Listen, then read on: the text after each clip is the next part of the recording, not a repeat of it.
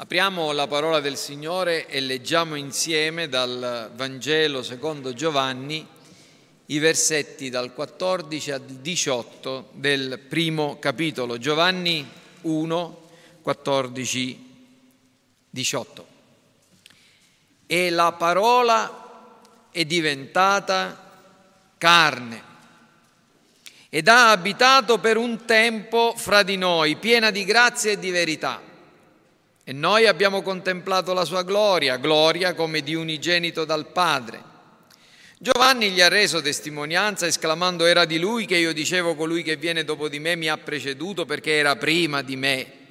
Infatti dalla sua pienezza noi tutti abbiamo ricevuto grazia su grazia.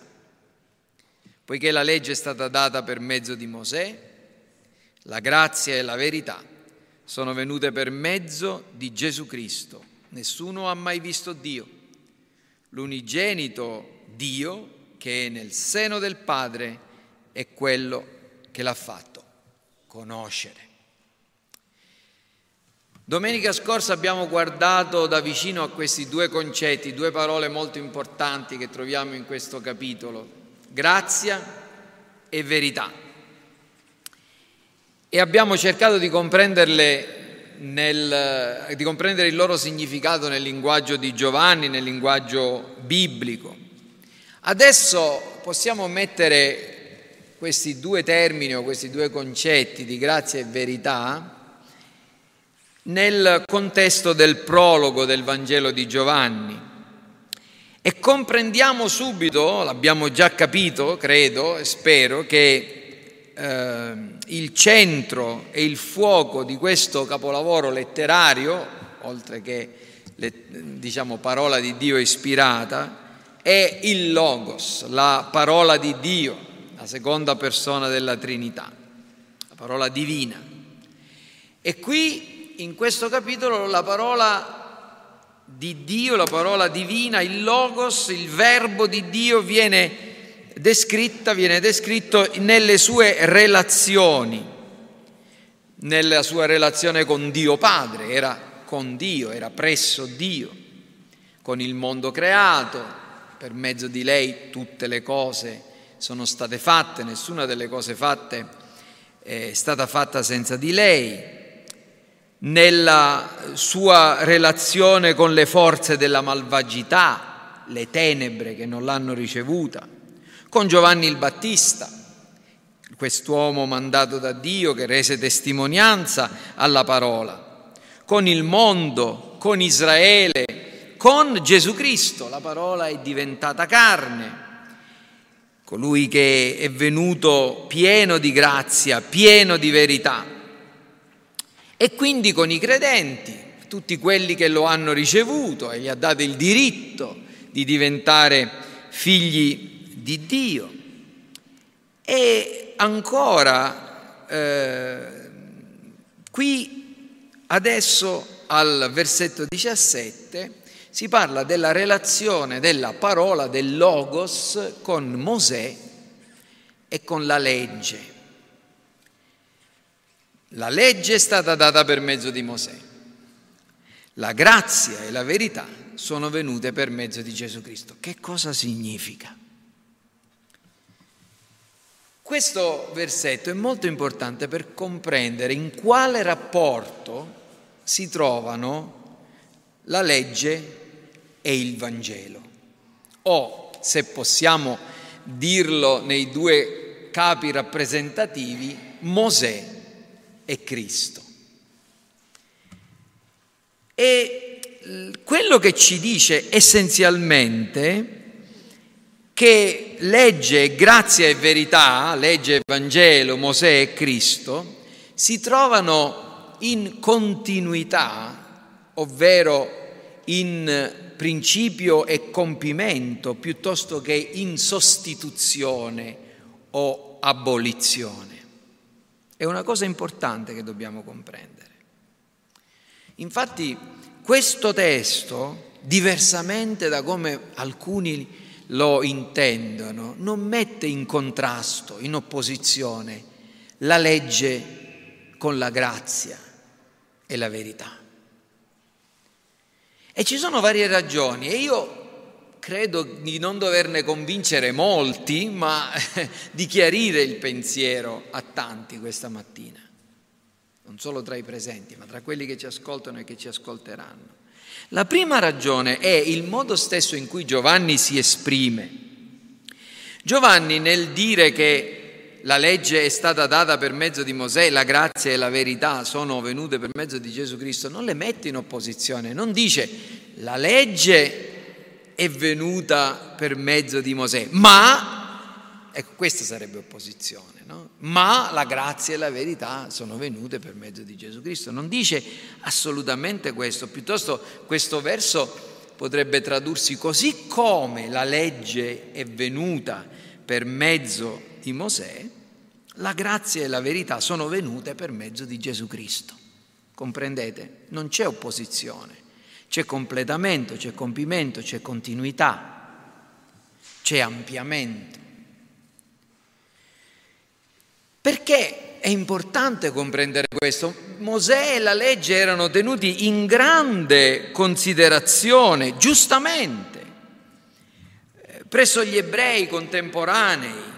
E Giovanni l'Apostolo, lungi dal voler denigrare o sminuire il significato, il valore o l'importanza di Mosè, della legge, vuol farci comprendere che così come Mosè è stato un servo di Dio, fedele a Dio in tutta la casa di Dio, così Cristo ha servito Dio, è stato fedele a Dio in tutta la casa di Dio, ma allo stesso modo di come lo dice lo scrittore agli ebrei, Cristo supera Mosè. Infatti in in uh, ebrei dice che Mosè è stato fedele nella casa di Dio come un amministratore. Cristo lo è come colui che costruisce la casa, il proprietario della casa. E questa è la prima ragione, quindi il testo stesso lo dice, non metti in opposizione legge e grazia e verità, ma c'è una seconda ragione. La seconda ragione è che non ci può essere contrasto tra il dono della legge che è stato straordinariamente grande e il dono della grazia e della verità che sono venute mediante Cristo, perché entrambi questi doni vengono da Dio e tutto ciò che viene da Dio è santo, è buono ed è giusto. Questo è quello che diceva l'Apostolo eh, Paolo scrivendo ai Romani, quando al capitolo 7 diceva che la legge lo aveva ucciso. E, e, e, Paolo deve chiarire qualcosa, perché qualcuno poteva pensare se la legge ti ha ucciso allora la legge non è una cosa buona, la legge è, è, è peccato. No, no di certo, dice, dice Paolo. No, di certo. E poi dirà al versetto 12 del capitolo 7, la legge è santa e il comandamento è santo, è giusto ed è buono. La legge di Dio è santa. I comandamenti di Dio sono santi, sono giusti, sono buoni. E questo perché? Perché la legge è il dono di Dio al popolo di Israele. Quando il Signore diede la legge al suo popolo, fu proprio il fatto che questo popolo aveva ricevuto la legge del Signore a renderli diversi, distinti, eccellenti rispetto a tutti gli altri popoli.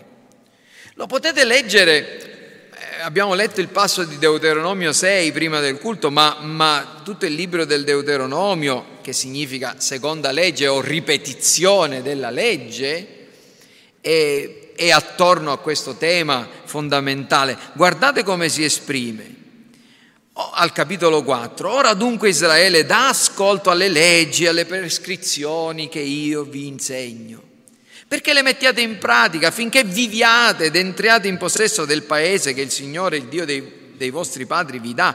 Non, non aggiungere nulla a ciò che io vi comando e non ne toglierete nulla, ma osserverete i comandamenti che il Signore, vostro Dio, che io vi prescrivo.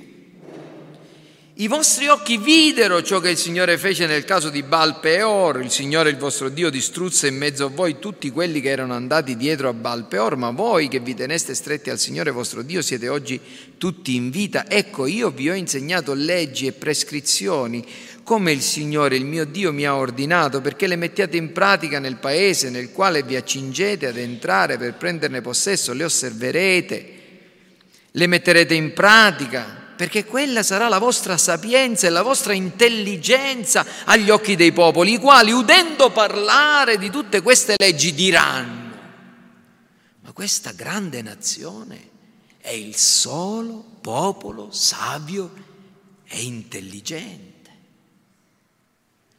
Qual è infatti la grande nazione alla quale la divinità sia così vicina come è vicino a noi il Signore, il nostro Dio, ogni volta che lo invochiamo? Questa grande nazione è il solo popolo savio e intelligente. Perché? Perché Dio ha dato loro delle leggi che danno la saggezza, che danno la sapienza. La stessa cosa la, la dice Neemia. Se leggete la storia di, di Neemia, a un certo punto c'è una lunga preghiera che Neemia rivolge al Signore e la trovate al capitolo 9 del, del, del, libro di Neemia e al versetto 13 dice proprio così, leggo solo questo versetto, sei sceso sul monte Sinai e hai parlato con loro dal cielo dando loro prescrizioni giuste e leggi di verità, buoni precetti, buoni comandamenti. Vedete quando diciamo che la legge è buona, è giusta, è santa, è perfetta, perché essa viene da Dio ed è segno della sua elezione, delle sue promesse, della sua benevolenza. In altri termini, è il segno del suo patto. Dio fa patto con Israele sceglie Israele, chiama Israele e dà come segno del patto la sua legge. Ci sono alcuni che pongono in contrapposizione la legge divina con il Vangelo, con la grazia e la verità, ma è un gravissimo errore.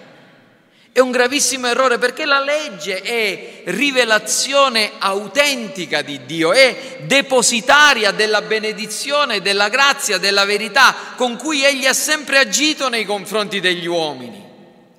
Chi sminuisce le scritture dell'Antico Testamento, io ricordo che c'è stato una volta un, un, pastore che venne a predicare a noi studenti de, di un certo istituto biblico, ovviamente non riformato, e aveva una Bibbia così piccola, così piccola, e non era la Bibbia, era il Nuovo Testamento. E lui cominciò a dire, noi siamo il popolo del Nuovo Testamento, quello che ci riguarda sono le parole di Gesù, sono le parole di Gesù, dovete leggere le parole di Gesù, quelle che, che sono in rosso nel, nel Nuovo Testamento. Ma quest'uomo non aveva assolutamente compreso nulla, neanche di Gesù Cristo e di come egli amasse la legge di Dio. Chi sminuisce la legge del Signore e dice che eh, afferma in modo sconsiderato ed eretico perché per coloro che credono in Cristo la legge non ha alcuna funzione, non è di alcuna utilità, bollando di legalismo chi invece di opinione opposta commette dei gravissimi errori. Perché? Prima di tutto perché non distingue quelli che sono gli aspetti storico-redentivi transitori della, della legge, quelli tipologici, quelli didattici, ve lo dico in parole più semplici, non comprende che ci sono vari tipi di legge, che la legge può essere distinta, per esempio, nelle, nella legge cerimoniale, in leggi civili, oltre che nella legge morale. Nell'Antico Testamento noi abbiamo tutta la legge che riguarda il, eh, il, il culto, l'adorazione a Dio, Levitico, no? Come per esempio essere, dovevano essere fatti i sacrifici, come dovevano essere offerte le oblazioni, come si doveva fare in caso di eh, una persona che avesse una pustola o la lebbra o cose di questo genere. E queste cose diventano per noi spesse volte molto noiose. Dite la verità, vi è capitato di, di arrivare nel libro del Levitico e vi siete impantanati là e vi siete domandati, che so, ma come la devo intendere questa cosa qui? Gli animali puri, gli animali impuri, l'unghia spartita, quelli che ruminano, quelli che strisciano, che vuol dire questa cosa? Allora avete cominciato a fantasticare. Ma, insomma, oppure siete semplicemente andati oltre. E no, quel, bisogna comprendere il valore e il significato di quelle cose, quella, quella è parola di Dio. E legge di Dio è santa, buona e giusta è semplicemente una porzione più difficile da comprendere, ma ha il suo significato, il suo valore importantissimo. Soprattutto ci fa comprendere, tra le altre cose, che Dio è un Dio santo, che deve essere adorato in un certo modo, che noi viviamo in un mondo che è caduto nel peccato e che bisogna fare distinzione tra le cose. Se qualcuno fosse interessato alla questione del della, degli animali puri e impuri, vi assicuro che alle ultime giornate teologiche abbiamo sentito una spiegazione chiarissima e bellissima da parte di un, di un fratello, un membro della Chiesa di Padova, Filippo Barbè, dove ha dato delle ottime, le migliori spiegazioni che io abbia mai sentito riguardo al, al perché certi animali potevano essere mangiati ed altri no, ponendoli in relazione con la creazione, la caduta, la redenzione. Bellissimo, ci ha aperto gli occhi. Il problema, vedete, è che noi non abbiamo la stessa attitudine del salmista salmo, del salmo 100, che ha composto il Salmo 119. A un certo punto il salmista dice, Signore, apri i miei occhi perché io contempli le meraviglie della tua legge. Ci sono meraviglie in questa legge, il problema è se non le vedo, che i miei occhi sono chiusi, che io sto dormendo o sono semplicemente cieco? Apri i miei occhi affinché io contempli le meraviglie della tua legge. La legge è davvero preziosa. Ci sono parti che sono tipologiche, ci sono parti che sono didattiche, per, che ci istruiscono riguardo a dei principi di, di giustizia. In questi giorni noi abbiamo sentito no, del tremendo attacco che Israele ha ricevuto da questo gruppo di terroristi, come li volete chiamare. Qualcuno li chiama militanti, sono terroristi, entrare a uccidere delle persone che stavano facendo tutt'altro, a sgozzare dei bambini, cosa, come li volete chiamare? Bestie, se non li chiamate terroristi chiamateli così, qualunque sia la loro religione. E quindi per quale stiamo sentendo queste cose e qualcuno ha detto eh ma Israele non deve reagire. Che facciamo occhio per occhio dente per dente. Ma perché che cosa c'è di sbagliato nell'occhio per occhio dente per dente? Occhio per occhio dente per dente è un principio di giustizia di equità. Se qualcuno ti cava un occhio, tu non puoi ammazzarlo, al massimo devi cavargli un occhio. Se qualcuno ti rompe un dente, tu non devi spezzargli tutte le ossa, al massimo gli devi rompere un dente. Era una legge data al popolo affinché no, la vendetta non superasse l'offesa. È una legge giusta, occhio per occhio, dente per dente. Non ha niente di sbagliato viene superata dalla legge dell'amore, questa è un'altra questione, ma non ha niente di sbagliato. E poi soprattutto nella guerra, se siamo attaccati, eh, insomma io vorrei vedere se qualcuno vi viene a casa vostra e vi vuole pigliare la moglie, i figli, uccidere, se voi non dovete reagire. La legittima difesa è legittima, per carità, chiusa parentesi. Ma quello che voglio dire è proprio questo, che la legge ha delle funzioni, deve essere distinta. Ci sono leggi cerimoniali che hanno un valore tipologico, leggi civili che hanno un principio di giustizia, c'è la legge morale, i dieci comandamenti. E la legge morale è la regola della nostra vita, come vedremo, è la legge tutta quanta, non solo la legge morale, tutte le leggi che Dio ha dato hanno delle precise funzioni. Quali funzioni hanno? Hanno la funzione di convincerci di peccato, di frenare la malvagità e ancora di indicarci qual è la volontà di Dio, cosa è giusto agli occhi di Dio. La, le leggi di Dio, se fossero veramente comprese spiritualmente ed applicate coscienziosamente,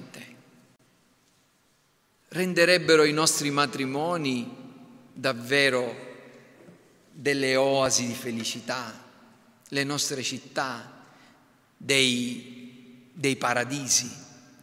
Questo mondo sarebbe realmente un posto meraviglioso e stupendo. Legge, le leggi di Dio servono a farci comprendere cosa Dio vuole, cosa è giusto, cosa è buono, come vivere in armonia con il nostro prossimo, cosa significa amare il Dio e amare il prossimo. Per questo non possono essere prese sotto gamba. La legge, dice Paolo, che è predicatore del Vangelo, è un pedagogo un istruttore che, che, che ha la funzione di portarci a Cristo. A questo serve la legge. La legge viene da te e ti dice non mentire. E se tu sei sincero devi dire Signore, ma io mento continuamente.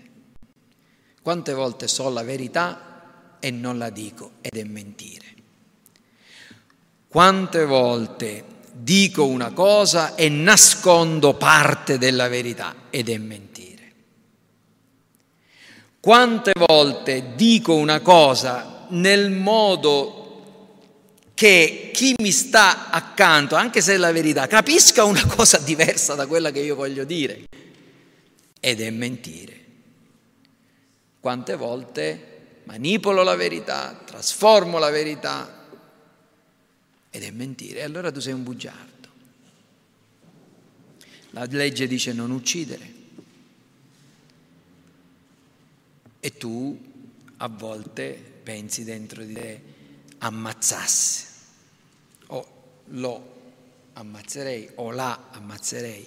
Oppure semplicemente, semplicemente ti arrabbi nei confronti delle persone ma ci succede continuamente. A proposito de, delle stesse persone che dicono che occhio per occhio è scandaloso, però quando poi gli attraversate la strada e non gli date la precedenza, vi ammazzerebbero. E allora sei un assassino. La legge dice non commettere adulterio. E Gesù ci ha spiegato che se anche semplicemente guardiamo qualcuno, qualcuna, desiderando nel nostro cuore, noi abbiamo già commesso adulterio. La legge dice onora tuo padre e tua madre e noi ci rivolgiamo in modo scortese, disubbidendo magari quando siamo piccoli o in modo non rispettoso quando dissentiamo da quello che il nostro padre e la nostra madre ci dicono quando siamo grandi cose di questo genere. E allora siamo trasgressori del quarto comandamento. La legge ci dice ama il Signore, il tuo Dio. Abbi solo Lui come tuo Dio. Rispetta il suo nome, rispetta il suo giorno, santifica il suo giorno. E noi facciamo i fatti nostri. e ci dimentichiamo delle prerogative e dei diritti di Dio. E Giacomo ci dice che se noi trasgrediamo un solo punto della legge, siamo colpevoli nei confronti di tutta la legge.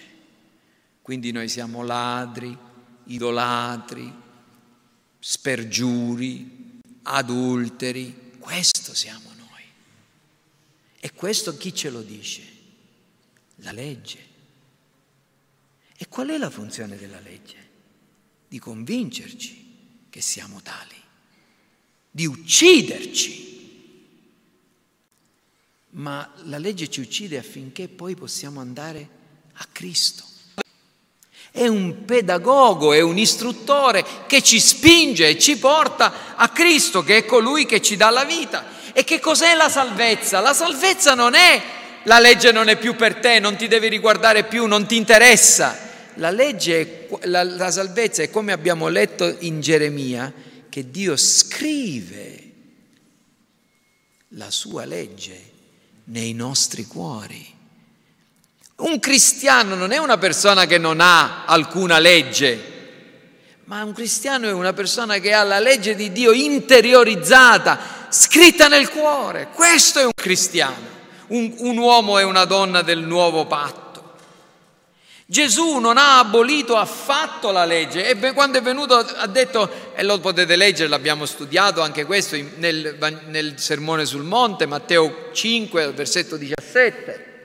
Non pensate che io sia venuto per abolire la legge ai profeti, io non sono venuto per abolirla, io sono venuto per portarla a compimento. E se la vostra giustizia non supera quella di scribi e farisei, non entrerete nel regno dei cieli. E, e poi ci sono le parole che, che Gesù ci dà riguardo alla sintesi della legge. Ama il Signore, il tuo Dio, con tutto il cuore, l'anima, la mente la forza e, con, e il tuo prossimo come te stesso. Questa non è un'abolizione della legge, è una semplificazione, è un riassunto, perché chi ama Dio e ama il prossimo, Gesù ha detto, chi mi ama ha i miei comandamenti e li osserva. Io vi faccio due esempi soltanto, mi faccio un esempio soltanto. Vi ricordate quando Paolo parla in 1 Corinzi al capitolo 8 delle carni sacrificate agli idoli? e dice, guarda, tu sei libero di mangiare tutto quello che si vende al macello, non stare lì, cioè la carne un idolo è nulla, non ti fare problemi di coscienza, sei libero, sei un cristiano, il Signore ha purificato qualunque cosa, quella carne può essere stata dedicata agli idoli, ma tu ti devi sentire assolutamente libero, in buona coscienza, di mangiarne.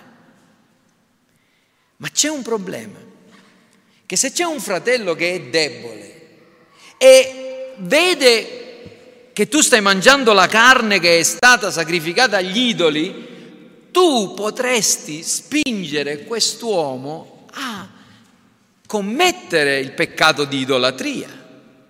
E quindi non perché tu non sia libero di mangiare quella carne, ma per amore del tuo fratello, non mangiarla. Capite? È in questo senso che l'amore è l'adempimento della legge, è la sintesi della legge. E i riformati l'hanno sempre capito. Tutti i catechismi, tutte le confessioni di fede riformate hanno sempre dato grande importanza alla legge. A, a, nei, nei catechismi riformati e nelle confessioni di fede riformate c'è sempre un capitolo che riguarda il valore, il significato della legge morale, cioè dei dieci comandamenti. Qual è la legge morale? Qual è il primo comandamento? Cosa prescrive il primo comandamento? Cosa vieta il primo comandamento? L'abbiamo nel nostro catechismo. E così via. Quindi, detto questo, comprendete in quale rapporto sta la legge, Mosè e il Vangelo e Cristo? Non in opposizione in grande continuità. Però c'è un'altra cosa da dire e questa è la seconda e ultima cosa che dico. La il Vangelo rispetto alla legge è molto più glorioso e più consolatorio. Vero è che sta in continuità, ma, ma è altrettanto vero che il Vangelo e il messaggio che Cristo ci ha portato è superiore migliore e molto più consolatorio della legge, molto più illuminante. Dà, se la legge dà gioia, il Vangelo ci fa saltare di gioia. E questo testo dice che Cristo come Mosè è agente di rivelazione divina. La legge è, me- è, stata data per mezzo di Mosè, la grazia e la verità sono venute per mezzo di Cristo, che c'è continuità, ma ci dice anche che questa rivelazione che Cristo ci ha portato, come vi dicevo, è migliore. In che senso? Abbiamo letto nella nostra liturgia, nella parte precedente, il capitolo 7 di Ebrei. Se avete la Bibbia o se volete aprire il vostro, accendere il vostro telefonino, potete farlo. Molto bre- velocemente vi porterò a spasso in questo capitolo 7 per farvi comprendere in che senso il Vangelo è più glorioso e consolante della legge. Lo scrittore aveva, eh, aveva cominciato a parlare di, di Melchisedec. Questo Melchisedec è un personaggio misterioso appare sulla scena della storia di Abramo senza essere introdotto, non si sa di chi è figlio, non si sa quanti anni aveva, quando è nato, quando è morto, senza padre, senza... Non, è che, non è che non avesse un padre o una madre, come tutti quanti noi è nato da qualcuno, tuttavia, tuttavia è un, un, personaggio che è senza padre, senza madre, senza genealogia, perlomeno non ci vengono, non ci vengono mostrati non ci vengono rivelati, non ci vengono detti. E ci dice che era un sacerdote, re di Salem, era sacerdote e re, era re di questa città di Salem, che significa pace, e re di giustizia. Melchisedec significa appunto re di giustizia. Melech e Sadik. E questo, questo personaggio è, è un grande, è un grande. Perché più avanti ci dice, nella nostra lettura abbiamo visto, che benedice Abramo. E senza contraddizione, scrive lo scrittore agli ebrei, il maggiore benedice il minore, o il minore è benedetto da colui che è maggiore. E quindi Abramo per Israele è un grande, è il padre della nazione di Israele. Melchisedec è più grande di Abramo. Ma qui c'è qualcuno che è ancora più grande di colui che è più grande di Abramo. Gesù Cristo è più grande di Melchisedec. Perché? Perché Melchisedec è un tipo di Cristo. Cristo è la realtà. Avete mai visto un, uh, quando siete in prossimità delle scuole c'è un, un cartello triangolare, un triangolo rosso, bordato di rosso in bianco e poi ci sono due figure in nero che sono un bambino e una bambina che stanno attraversando la strada. Che significa? Pericolo, siete in prossimità di scuola, ci sono dei bambini. Quello è un simbolo.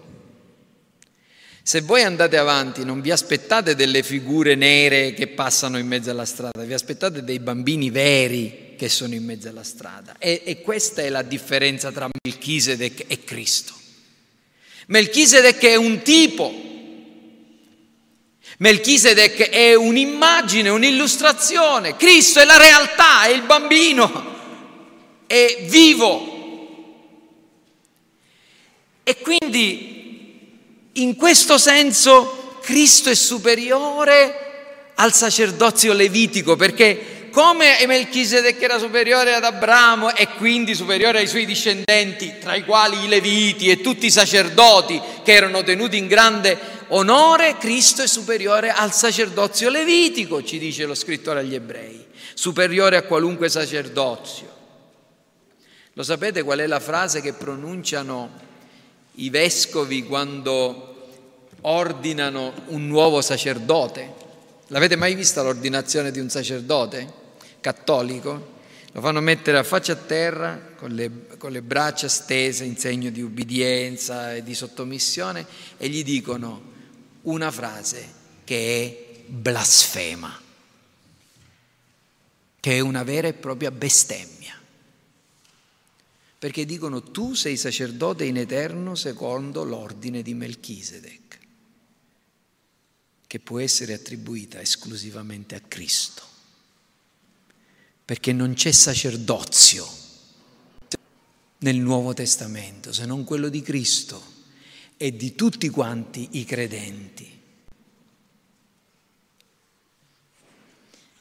Cristo è il vero sacerdote e il cambiamento di sacerdozio mostra tutta la debolezza della legge, che seppur era un, un pedagogo che ci portava a Cristo, però ci viene detto che era, c'è una frase, ci sono parole che sembrano un po' strane, no? Perché lo scrittore agli ebrei dice versetto 18 e 19, vi è l'abrogazione del comandamento precedente a motivo della sua debolezza e inutilità.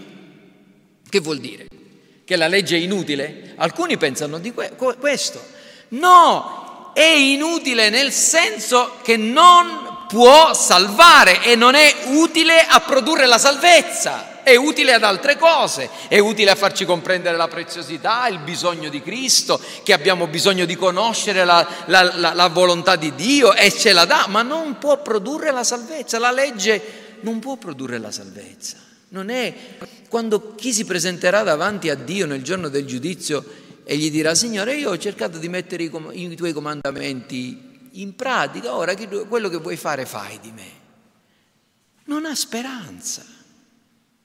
Perché una persona che si presenta in questo modo davanti a Dio sta affermando e attestando la propria condanna. Nessuno di noi può mettere in pratica i comandamenti di Dio. Nessuno di noi si può basare sulla legge per poter dire, Signore, fai tu. L'abbiamo appena cantato. La mia speranza è sol Gesù. La mia speranza è sol Gesù. Quando sarete davanti a Dio, è meglio che vi nascondiate sotto il sangue di Cristo. La legge uccide, è Cristo che salva. È inutile, non può salvarci. E poi la venuta di Cristo, ci dice lo scrittore agli ebrei, ci dà una speranza e una certezza che non possono essere deluse, perché c'è il giuramento di Dio. Cristo è diventato garante di un patto migliore del primo, versetto 22. E la garanzia di questo patto, sapete qual è? È il fatto che Cristo è risuscitato dai morti. Dal versetto 25 dice, perciò egli può salvare perfettamente quelli che per mezzo di lui si avvicinano a Dio dal momento che vive per intercedere per loro. La sua risurrezione, se Cristo non fosse risuscitato dai morti, la nostra fede sarebbe vana. E la sua perfezione la sua impeccabilità, la sua vittoria, il suo ministero celeste sono perfetta garanzia di salvezza per tutti coloro che confidano in Lui. Guardate come conclude il capitolo lo scrittore. Per noi era necessario un sommo sacerdote come quello, santo, innocente, immacolato, separato dai peccatori, elevato al di sopra dei cieli, il quale non ha bisogno di offrire sacrifici come gli altri sommi sacerdoti, prima per i propri peccati e poi per quelli del popolo, perché egli ha fatto questo una volta per sempre, una volta per sempre. Che cos'è il culto che noi rendiamo a Dio? È il sacrificio della messa? È il sacrificio eucaristico? No! Il sacrificio è stato fatto una volta per sempre. Cristo è morto ed è risuscitato e non deve essere offerto nuovamente su un altare in modo cruento o in modo incruento. Anche questa è una bestemmia della, del cattolicesimo romano. Il nostro culto è una cena, è una cena con Gesù, è un pasto con Gesù, pane di vita spezzato davanti a noi, che diventa cibo di vita eterna. Quello che faremo tra poco, dopo il, dopo il nostro culto, sarà mangiare insieme. E che cos'è se non la continuazione? Noi non è che adesso siamo qui intorno a Gesù e alla sua parola e fra un po' lui non c'entra più. lui sarà ancora in mezzo a noi. Noi mangiamo insieme e Cristo è in mezzo a noi, cena con noi, pranza con noi, sta insieme a noi. In modo che sia che mangiamo, sia che, fa- che beviamo, sia che facciamo qualunque altra cosa, noi facciamo tutta la gloria di Dio. Cristo è il perfetto, impeccabile sommo sacerdote, la perfetta garanzia di tutti quelli che confidano in lui. Insomma, quando Giovanni ci dice che grazia e verità sono venute per mezzo di Gesù Cristo, ci vuole dire che non si tratta di una dispensazione completamente diversa e nuova di grazia e verità, ma una dispensazione che si innesta su quella della legge senza rinnegarla, senza abolirla e che piuttosto la completa divenendo per noi fonte di piena certezza e consolazione. Questo testo di Giovanni 1,17 ci dice che Gesù è, per noi il veicolo della grazia, colui che ci porta la grazia il Logos fatto carne, verità personificata, colui che ha parlato in verità e ha agito perfettamente in linea con la verità a ciò che ha detto. Quindi, e ho finito, il cristianesimo che cos'è? Il cristianesimo è una religione di grazia e verità. Non è una religione di regole, questo si fa, questo non si fa, di teorie, di alta teologia che non ci capiamo niente. No, è qualcosa che si riceve è un regalo, è un dono, è un pezzo di pane che viene dato a un affamato, è un bicchiere d'acqua che viene dato a un assetato. È un regalo, prendilo, prendilo. Cristo ti viene offerto nel Vangelo. Cristo è colui che ha portato la grazia e la verità. Non ne hai bisogno? Non hai bisogno di grazia? Non hai bisogno di verità? Tutta la grazia e tutta la verità sono pienamente, abbondantemente, sovrabbondantemente presenti in Lui. Egli è venuto pieno di grazia e di verità e la sua grazia e la sua verità si riversa su te che stai ascoltando. Hai ascoltato dalle labbra di quest'uomo una piccola porzione di verità, ma il mio scopo è quello di unirti a colui che ha detto io sono la verità. Cristo è la verità.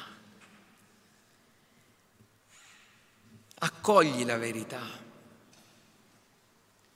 e guardati bene dal, dal disprezzare la legge morale e dal mancare di rispetto alla parola di Dio. La parola di Dio deve essere amata.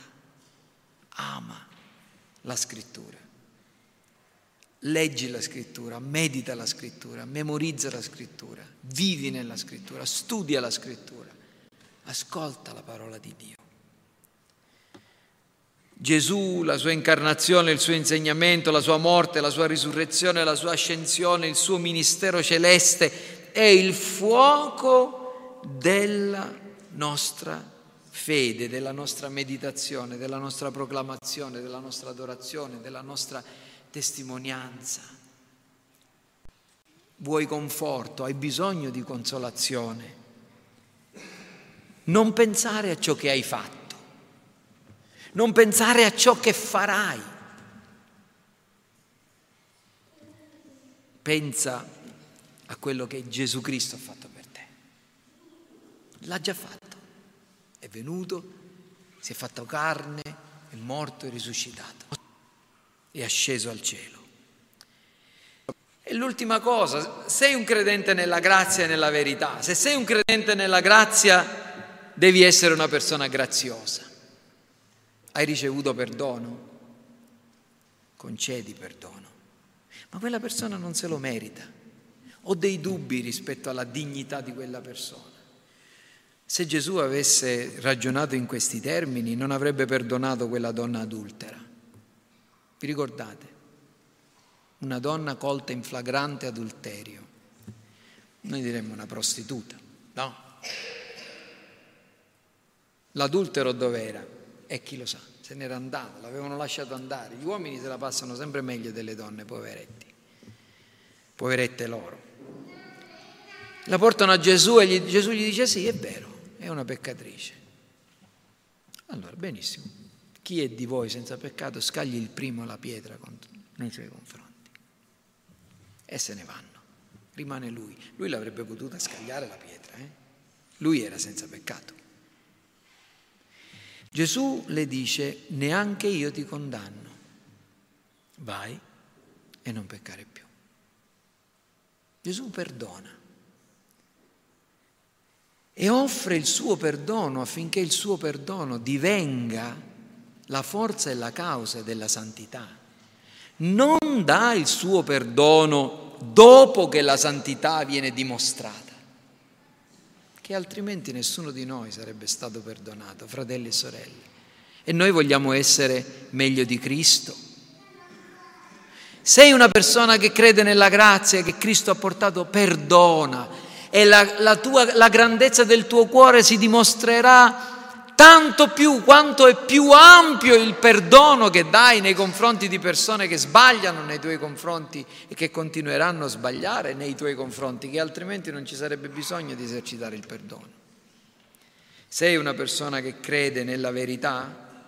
E allora dici la verità, aborrisci la vergogna, rifiuta la menzogna, rifiuta la menzogna. Cosa dirà la gente di noi? A Antiochia dissero, questa gente non è antiochena, questa gente appartiene a un altro pianeta, questi sono cristiani. Cosa diranno di voi e di me nelle città in cui viviamo, a, ad Agrigento, a Raffadali, a Castelbuono, a, a Enna, eh, che ne so, a, a Siracusa, a Augusta, eh, a Santa Elisabetta, eh, a Caltanissetta, a Catania. Cosa diranno di noi? Mi dimenticavo di quelli di Comiso, eh, di Vittoria, perdonate. Cosa diranno di noi? Cosa diranno di voi? a Serra di Falco, eh, pure Serra di Falchesi. Siamo cristiani? O siamo come tutti gli altri? Ci dobbiamo distinguere. Persone della grazia e della verità. Se Cristo ha portato grazia e verità, l'ha portata affinché questa grazia e questa verità si manifestassero. Anche a Paternò, non dimenticavo Paternò, dappertutto. Che Dio ci aiuti. Preghiamo.